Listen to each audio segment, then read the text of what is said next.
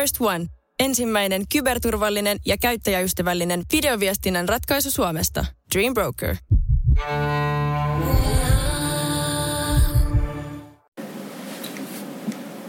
Tervetuloa sielun parantulaan. Olen psykoterapeutti Sami ja käsittelen asia-aiheita psykoanalyyttisestä näkökulmasta kulttuurin, kuten musiikin ja elokuvien kautta, mutta samalla yritän tehdä aiheistani helposti lähestyttäviä ja vaikka olen nimennyt podcastin pahoinvointipodcastiksi, on sen tavoitteena kuitenkin hyvän mielen aktivointi. Katselen myös kaukoiden suuntaan ja välillä puhun jopa asian vierestä, joten älä ota kaikkea ihan tosissasi. Psykiatrian historia sekä soul-musiikki ovat intohimojani, joten siitä nimi Soul Sanitarium. Tervetuloa mukaan.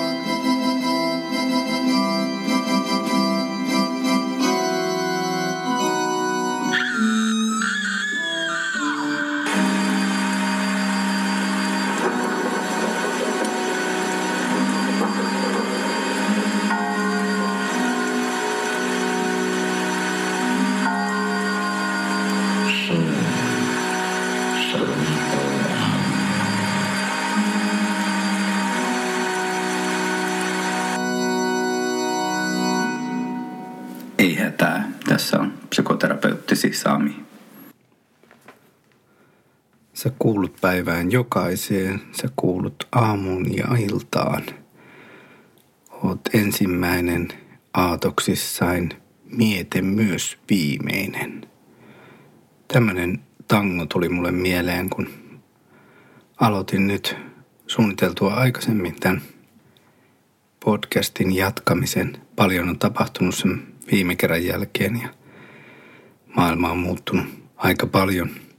Viimeksi puhuin siitä, että ei olisi aikaa nyt tämmöistä tehdä, mutta yllättäen sitä nyt aikaa sitten onkin enemmän kuin muille jakaa, niin kuin varmaan monella muullakin. Ja toisaalta ajattelin sitten, että ehkä ihmisillä saattaisi olla myös nyt aikaa kuunnella tällaisia, joten päätin tehdä ainakin nyt yhden jakson tätä toista tuotantokautta. Tervetuloa mukaan lämpimästi. Tänään puhun Ingmar Bergmanin elokuvasta Seitsemäs sinetti ja meille kaikille ajankohtaisesta aiheesta, koronatilanteesta. Yritän tuoda siihen semmoista kriisipsykologista näkökulmaa, josta mahdollisesti olisi sitten teillekin hyötyä esimerkiksi omien ja toisten tunteiden tunnistamisessa. Vem är du?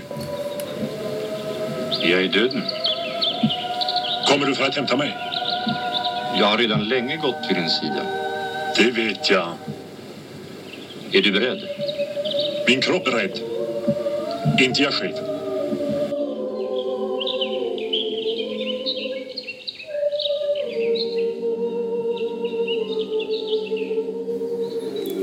Ingmar Bergmanin elokuvassa Seitsemäs sinetti vuodelta tuhatyhdeksänsataaviisikymmentäseitsemän eletään kuvitteellisessa keskiajan Ruotsissa.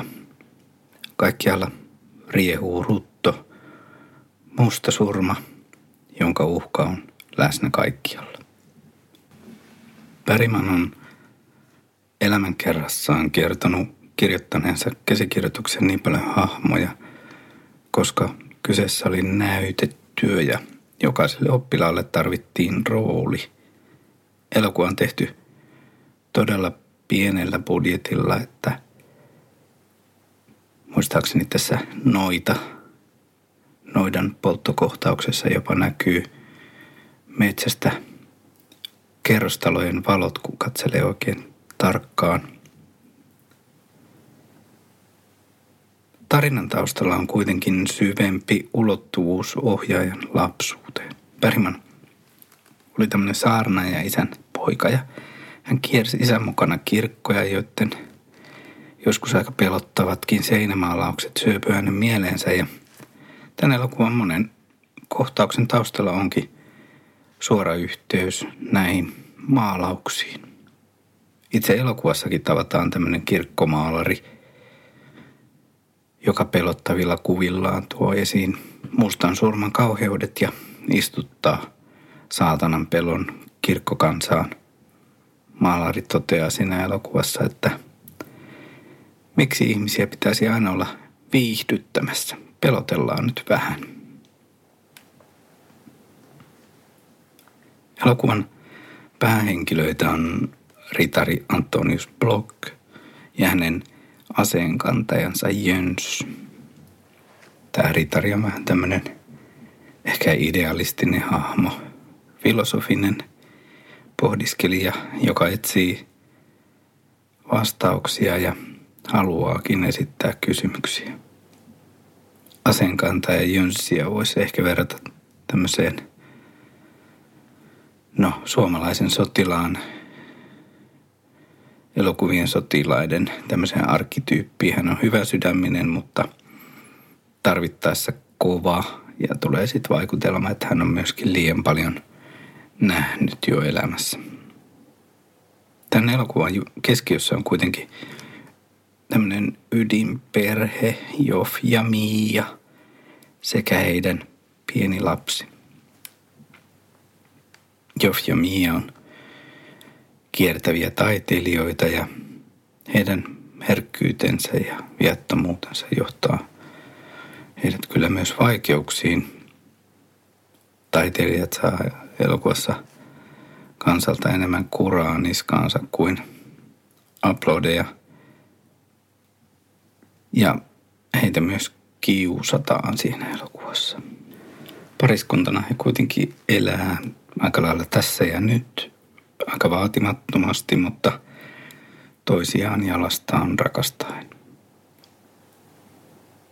Yleensäkin kriiseissä ehkä keskiöön nousee jollain tavalla tämmöinen ydinperhe. Myös propagandassa hyödynnetään näitä kuvia. Sekä vasemmisto että oikeisto hyödyntää teemaa kampanjoissaan ja aikanaan Stalinin ja Hitlerin propagandakoneisto suolsi jopa tämmöistä kuvastoa. Kriiseissä lapsiperheillä kuitenkin on toisensa. Yksinäisellä ei ehkä ketään. Elokuvassakin ryöväri on kuollessaan yksin. Ja myös hedonistin palkka on yksinäinen kuolema. Elokuvassa tämä ydinpariskunta Mia ja Jof edustaa varmaankin tällaista elämänvoimaa. Toisaalta ehkä idealismiakin, tulevaisuutta, ehkä isänmaata. Tietysti aika lailla vastakohtana elämänvoimalle on elokuvan keskiössä kuitenkin kuolema. Kuolema saapuu heti elokuvan alussa noutamaan jo ritari Antonius Blockia. Mutta Block ehdottaa kuolemalle sakkiottelua. Näin myös itse kuolema viivästyy, kun he jatkavat tätä shakin peluuta elokuvan kuluessa. Ritari Antonius Block ja tämä aseenkantaja Jöns ovat palanneet ristiretkeltä ja Block ei sinänsä kadu matkaa, mutta hän ei sillä reissulla ole kuitenkaan löytänyt Jumalaa eikä saanut vastauksia etsimäänsä uskon kysymyksiin ja kamppailee itsensä kanssa. Viikaten mieskään ei tarjoa vastauksia, vain lopun. Elokuvan naiset edustaa kahtalaisia naisen rooleja. Naisen on oltava toisaalta neitsyt Maria ja vastakohtana on sitten ehkä tämmöinen jopa saatanan hekumallinen ja petollinen viettelys. Tämähän on varsin tavallinen kahtiajako. Näitä mielikuvia on joskus aika vaikea yhdistääkään samaan ihmiseen. Elokuvan miehet puolestaan on ehkä tällaisia naisten hoivattavia ja toisaalta naisten pelastajia. Mieshahmojen erilaiset puolet on ikään kuin jaettu eri henkilöiden kesken. Tämä ritari on tietysti ritarillinen, jöns ehkä vähän taipuvainen paheisiin, seppä hyvin yksinkertainen, aggressiivinen ja samalla säälittäväkin. Oikeastaan tämä Joff on elokuvan ristiriitaisin mieshahmo. Häntä piinaa sellaiset toisaalta elähdyttävät näyt. Hän näkee asioita, joita muut eivät huomaa. Toisaalta nämä näyt voi, to, voi olla myös pelottavia. Onkohan tässä Joffin hahmossa sitten Bergmanin itsensä heijastumaa mahdollisesti? Naishahmoista poikkeuksen kyllä sitten tekee tämä noita. Noita on häpeä paalussa kirkon edustalla ja matkalla sitten roviolle poltettavaksi sotilaiden vartioimana. Naisen kerrotaan olevan saatanan kanssa liitossa. Mulle tuli mieleen siitä hiukan tämä Jeanne d'Arc, vanha ranskalainen elokuva. Hän muistuttaa hiukan ulkomuodoltaan tuon elokuvan marttyyriä, mutta mun mieleen tuli kyllä myös sitten mielisairauteen liittyviä teemoja. Naisella on myös tämmöinen hyvin kiihkeä ja polttava katse ja hän on myös itse vakuuttunut omasta pahuudestaan ja toisaalta tämmöisestä omasta kaikkivoipaisuudestaan. Aikanaan kyllä leikattiin hiukset niin mielisairaalta kuin keskis- keskitysleirien vangeiltakin, mikä mulle tuli myös vähän mieleen. Ritari ja jöns osoittaa noitaa kohtaan kyllä sääliä. He eivät voi tosin enää häntä pelastaa. Tuomarina ja kiduttajana on munkki. Ja tosiaan naista vartioi sotilaskaarti, hyvin tämmöisiä raakoja ja brutaaleja miehiä. Onhan tietysti mahdollista, että myös tämän elokuvan nämä naisroolit heijastelee semmoista tuhatyhdeksänsataaviisikymmentäluvun lopun naisen roolia, johon viittasin siinä Marilyn podcast-jaksossani. Että jos tuolloin tämmöisiä naisen rooleja nyt olisi ollut Ruotsissa, mutta silloin tämä noita olisi kyllä mielenkiintoinen poikkeus tästä tämmöisestä perinteisestä naisen roolista. Bergmanhan käsittelee monia mielenterveyttä sivuavia teemoja näissä elokuvissaan. Joka tapauksessa tässä elokuvassa syyllinen on vitsaukseen löytynyt ja häntä sitten myös siitä rangaistaan. Elokuvassahan kuolemalle ilveillään, mutta pelko toisaalta kuolemaa kohtaan on vielä suurempi. Uskonmiehet pelottelee kansaa vielä entisestään. Siinä on tämmöinen hurjan hieno kohtaus. Elokuvassa on paljon symboliikkaa. Taustalta kuuluu milloin käen kukunta. Välissä kuuluu kuikan ääni. Tyhjät kylät kielii ruton tuhoista. Missään ei voi kulkea turvallisesti. Sairastuneita komennetaan kauemmaksi. Kauppias valittelee talouden romahtaneen ruton seurauksena. Mä en puhu tästä elokuvan juonesta enempää, että sanottakoon sen verran, että elokuvalla on osittain onnellinen loppu. Jos ette ole vielä katsonut sitä, niin tämä kuuluu kyllä elokuvan merkkiteoksiin sen pienestä budjetista huolimatta. Siteeraus vanhasta raamatusta vuodelta tuhatkahdeksansataaseitsemänkymmentä.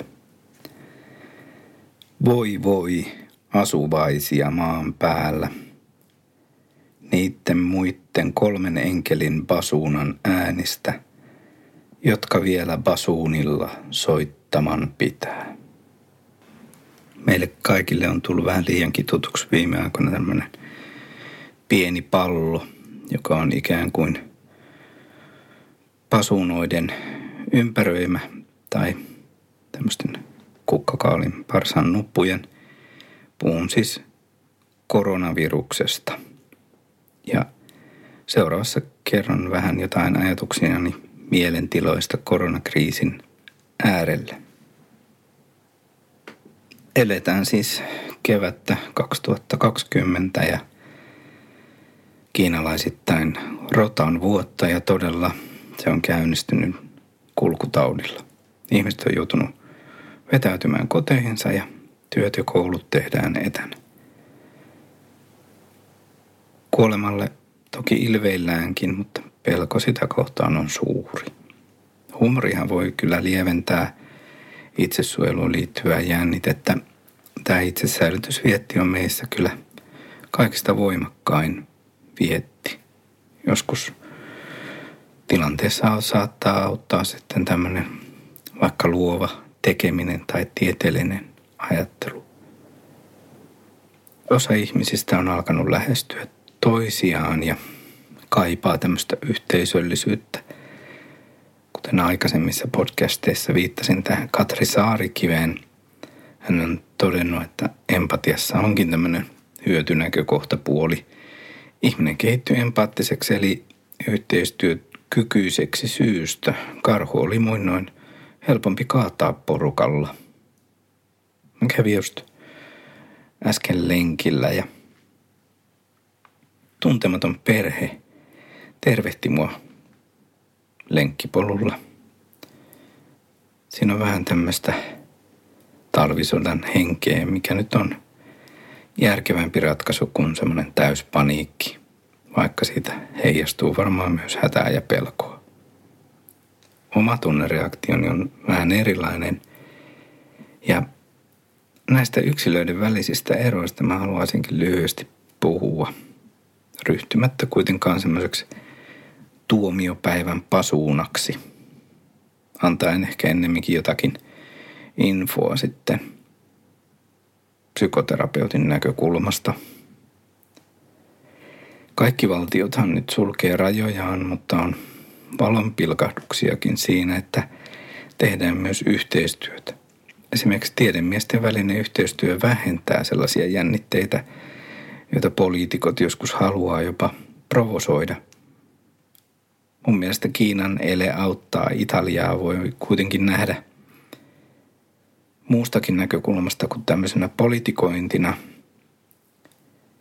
Se, mitä ensimmäiset on kokenut, on tärkeää jakaa ja antaa monien saataville. Tällainen toiminta kuitenkin lisää ymmärrystä ja rauhanomasta rinnakkaiseloa, ei lisää niitä jännitteitä.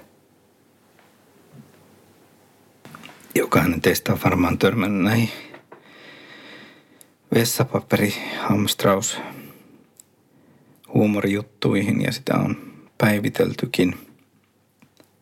Tämmöinen minä, minä, minä ajattelu tietysti nostaa jonkun verran nyt päätään. Hauska huumori saattaa väistyä, koska pian voi olla edessä sitten vakavammat ajat meilläkin, ja moni asia saattaa muuttua. Itse pelkään aika paljon tämmöistä väkijoukon voimaa, yleensäkin sitä samaa voimaa, joka aikanaan poltti noitia roviolla. On toisaalta ehkä hyväkin rajoittaa kokoontumisia, vaikka nyt onkin pääasiallisina syynä nämä terveyssyyt. Mielenosoituksissakin ja joukkotapahtumissa monesti poliisi nähdään vihollisena, mutta sitäkin voi miettiä tietysti, että näitä loukkaantumisia tapahtuisi enemmän, jos niitä ei sitten tarvittaessa esimerkiksi aidattaisi tämmöisillä turva-aidoilla. Politiikkahan oli jo ennen tätä koronakriisiä liikkunut jo pidemmän aikaa äärilaitoihin, ja jos nyt mietitään historiallisia kriisejä, niin kyllä nämä äärilaidat sitten yleensä on myös ennemminkin kärjistyneet kuin väistyneet, vaikka nyt on ajatuksia siitä, että maailma olisi tämän jälkeen jopa kauniimpi, toivottavasti. Kun ihminen pelkää, hän saattaa aluksi riistää kaiken itselleen. Silloin yliarvioidaan tietysti myös omaa tarvetta ja muututaan vähän jopa itsekkäiksi. Sama ilmiö on toki näkyvissä muutenkin, vaikka nyt tavallisten alennusmyyntien yhteydessä pelätään, että toisilla on jotain semmoista tarvittavaa ja minä jään itse ilman. Sama voi tietysti koskea hoitoa ja lääkkeitä. Jollain perusteella tunnetaan, että minä olen etuoikeutettu. Ja tällä itse oikeuttamalla perusteella voin hamstrata perheelleni lääkkeet, koska valtio ei kerran meitä pelasta. Ei ole tietysti myöskään varmuutta siitä, että riittääkö tavaraa kaikille. Ehkä enkelten yhteiskunnassa vessapaperi jakautuu tasaisesti kaikille. Voi olla pettymyskin, kuinka susi sitten herää sen ystävällisesti lenkkipolulla tervehtineen kanssa ihmisen taholta. Kuten tässä Bergmanin elokuvassa otetaan oikeus sitten lopulta itselle. Ääritapauksessa tietysti varastetaan oikeutetusti. Kun tämmöiset primitiiviset itsesäilytysmekanismit vallitsee, myös meidän moraali usein ikään kuin löystyy ja itsepetoskin voi tietysti lisääntyä. Ryhmäilmiöt voimistaa meissäkin puolia, joita voisi nimittää Melanie Kleinin termin mukaan tämmöisiksi skitsoparanoidisiksi. Tämä vähentää myös meidän empatiakykyä ja toisaalta sitten informaation vastaanottokykyä. Ihminen voi ikään kuin tilapäisesti taantua semmoisen tilaan, jossa hän menettää kykynsä kantaa vastuuta ja huolehtia, huolehtia toisista ihmisistä. Esimerkiksi persoonallisuuden häiriössä tämmöiset piirteet voi tietysti toistua useinkin. Ihmiset on ikään kuin hyödykkeitä ja esteitä tarpeiden tiellä. Kaikkien kotikaranteeni ei ole yhtä auvosta, ja sekin voi herättää kateutta. Somessa joku istuskelee rantatuolissa ja katselee auringonlaskua, kun toinen yrittää pärjätä sitten kotona ärtyneiden lasten ja oman heikentyvän talouden kanssa. Jos meidän havainnot sitten vääristyy siitä seuraavaksi jotakin. Kriiseissähän havaintovaarasta voi olla aluksi aika värittynytkin tai puutteellinen. Ei ehkä muistetakaan sitä kaikkea saatua informaatiota ja tulkitaan sen sisältöä myös väärin. Ja saatetaan pitää pitkään myös sitten kiinni omasta totuudesta. Jos ei ole semmoista mielen joustavuutta, niin on tosi vaikea luopua siitä. Ikäkin voi vaikuttaa sitten tähän, että on todella vaikea muuttaa niitä semmoisia omia ajattelutapoja enää.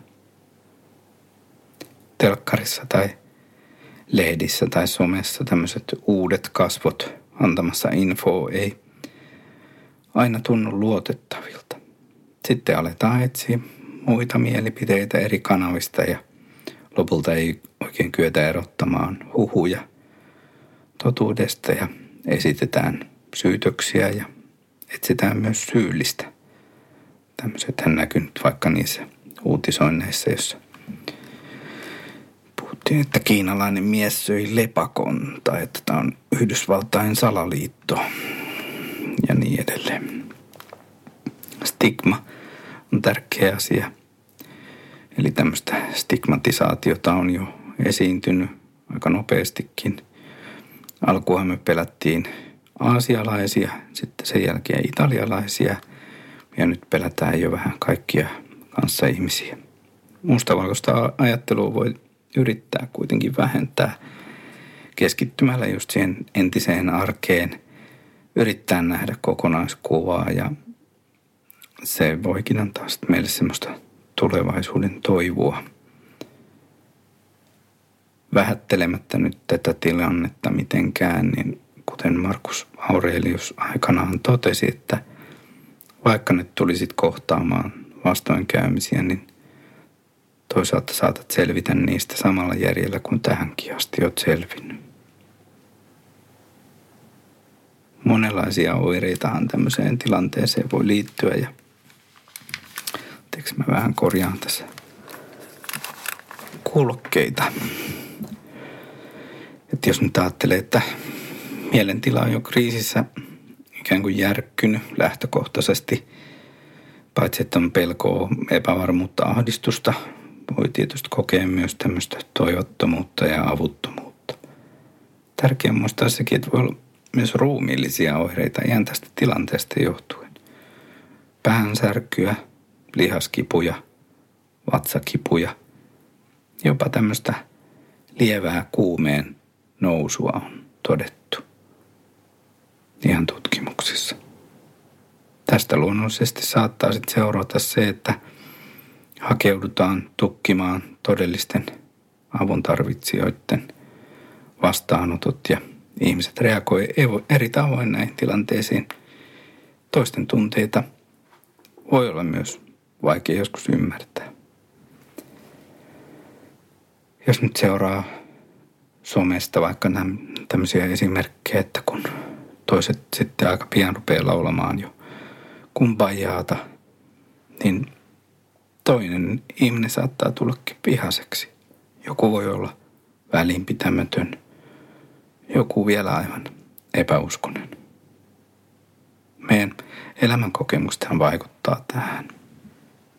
Puhuin siinä viime kauden viimeisessä jaksossa tästä menettämisestä, niin ehkä semmoisia ilmiöitä näkyy sitten tämänkin yhteydessä, että on kieltämistä, sokkia, käydään eräänlaista kaupankäyntiä, on syytöksiä.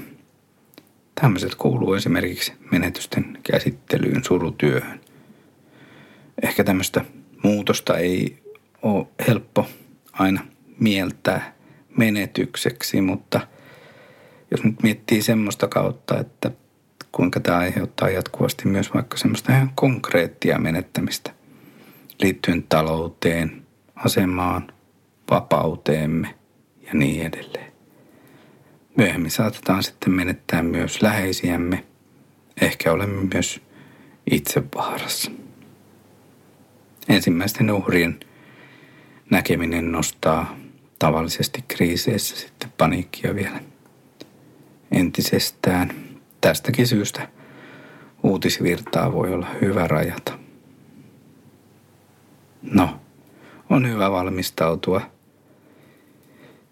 ja myös saada jotakin ikään kuin tehtyä. Se antaa sitä paljon puhuttua hallinnan tunnetta. Nyt tarvitaan tietysti selkeää informaatiota. Mielellään ei liian monesta paikkaa. Selkeitä ohjeita myös, miten toimia tietyissä tilanteissa, että voi päätellä sitten semmoisia toimintaketjuja mielessään.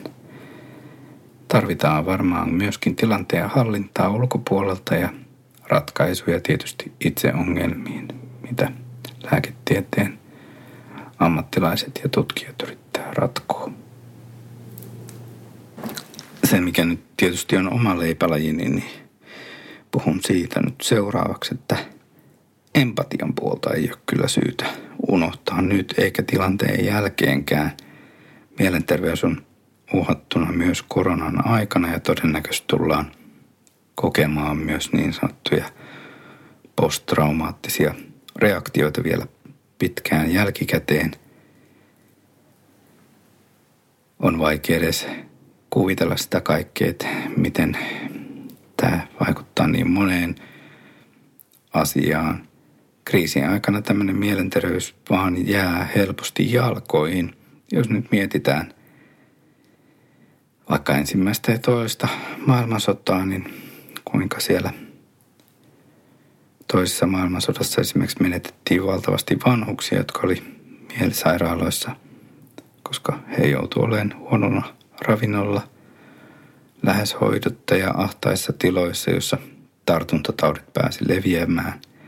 Sodassa myös unohdettiin joitakin potilaita jopa rajan taakse. Paljon myöhemmin toisenlainen kriisi, taloudellinen lama tuhatyhdeksänsataayhdeksänkymmentäluvun vaihteessa johti avohoidon kriisiin. Hyvin tehdyt suunnitelmat kaatu ja käytiin lähes katastrofin partaalla. Monissa maissa laitoshoidon purkaminen ja tämmöinen kriisi johti vielä pahempaan. Kukas nyt puhuu terapiatakuusta? Psykoterapiassa tapaan tietysti potilaita, jotka kärsii keskimääräistä enemmän ehkä ahdistuneisuudesta tai masennuksesta, peloista ja yksinäisyydestä. Ei kaikilla ole sosiaalista verkostoa, johon tukeutua kriisitilanteessa. Päihteiden käyttö lisääntyy. Varautumisessa voi olla tämmöisiä aivan epäadekvaatteja piirteitä. Huhut pelottaa, aggressiot nousee. Saatetaan muutenkin jo elää aika vaikeassa parisuhteessa ja tilanne sitten siellä kotona kiristyy. Myös lapset tietysti kärsii näistä tilanteista useinkin. Ei siis unohdeta mielenterveyttä ja yritetään hyväksyä sitä ihmisten erilaista reagointia tilanteisiin, erilaisuutta. Itse on toisaalta etuoikeutettu, että vieläkin voin tehdä psykoterapiatyötä tässäkin tilanteessa. Tosin ollaan siirrytty tämmöisten etäyhteyksien käyttöön, mikä voi tietysti olla ihan viisasta jo tässä tilanteessa. Hyvä etäyhteys ei kuitenkaan riipu siitä, että onko mulla hyvät laitteet ottaa yhteyksiä potilaisiin, koska kaikilla ihmisillä ei ole viimeisimpiä malleja puhelimista tai tietokoneista. Yhteyttä ei ehkä saada lainkaan. Se pätkii tai aikaa tuhraantuu yhteyden yrittämiseen. Mua itseni harmittaa tietysti semmoiset terapian tärkeät tämmöiset struktuurin tai struktuurista poikkeaminen, joka on sitten aika lailla perusta kuitenkin sen semmoisen luottamuksen ja turvallisuuden tunteelle. Monet potilaat tai asiakkaat on elänyt vähän kuin tämmöisessä koronatilanteen kaltaisissa oloissa, jatkuvassa pelossa, ahdistuksessa, epävarmuudessa, epäluuloisuudessa, vihassa ja niin edelleen.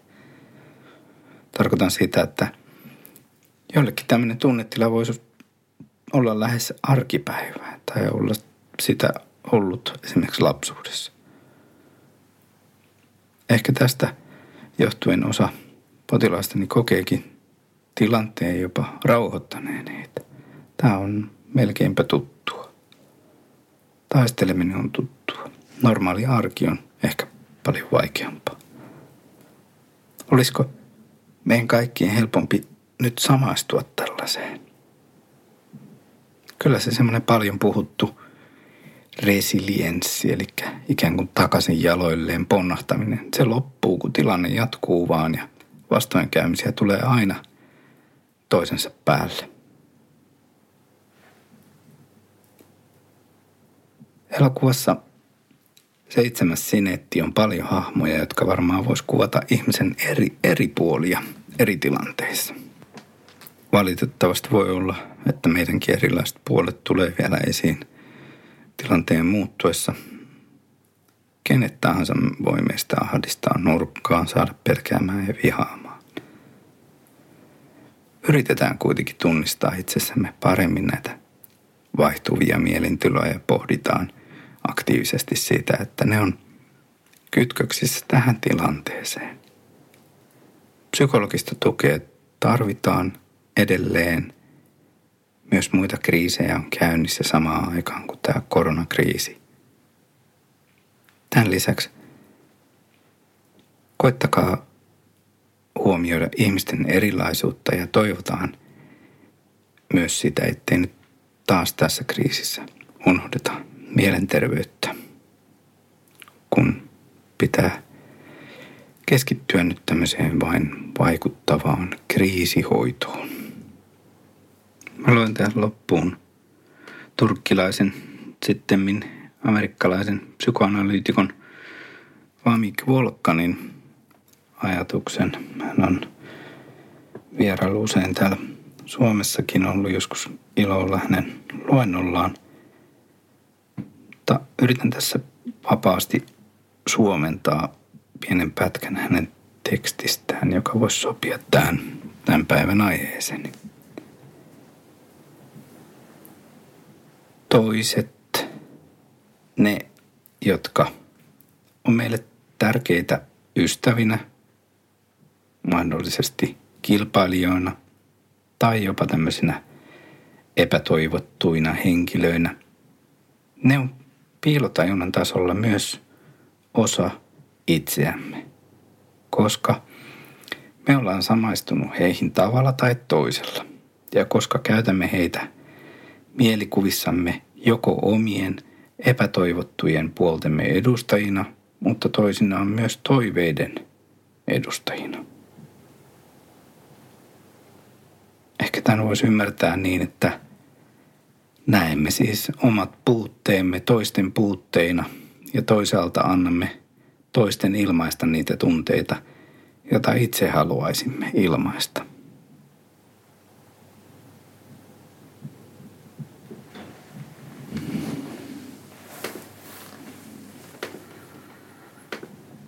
Lähteinä mä olin tänään käyttänyt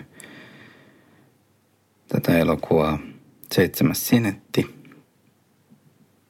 Ingmar Bergmanin kirjaa Laterna Magica vuodelta tuhatyhdeksänsataakahdeksankymmentäseitsemän, joka on suomentanut Heikki Eskelinen.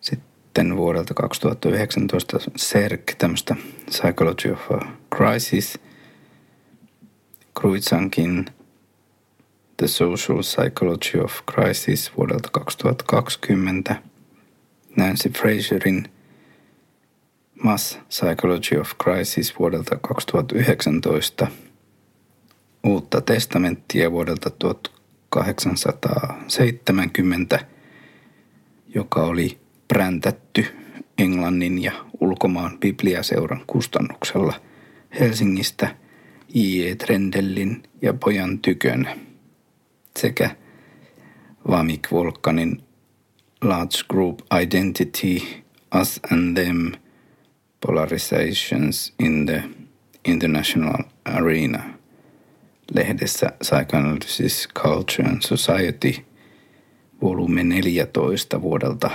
kaksituhattayhdeksän. Alan lopettelemaan tätä podcast-jaksoa.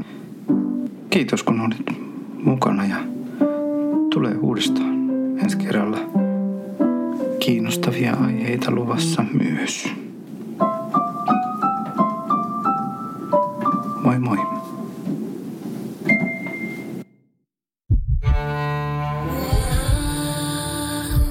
First One. Kaikki viestintäsi yhdellä sovelluksella. Kyberturvallisesti ja käyttäjäystävällisesti. Dream Broker.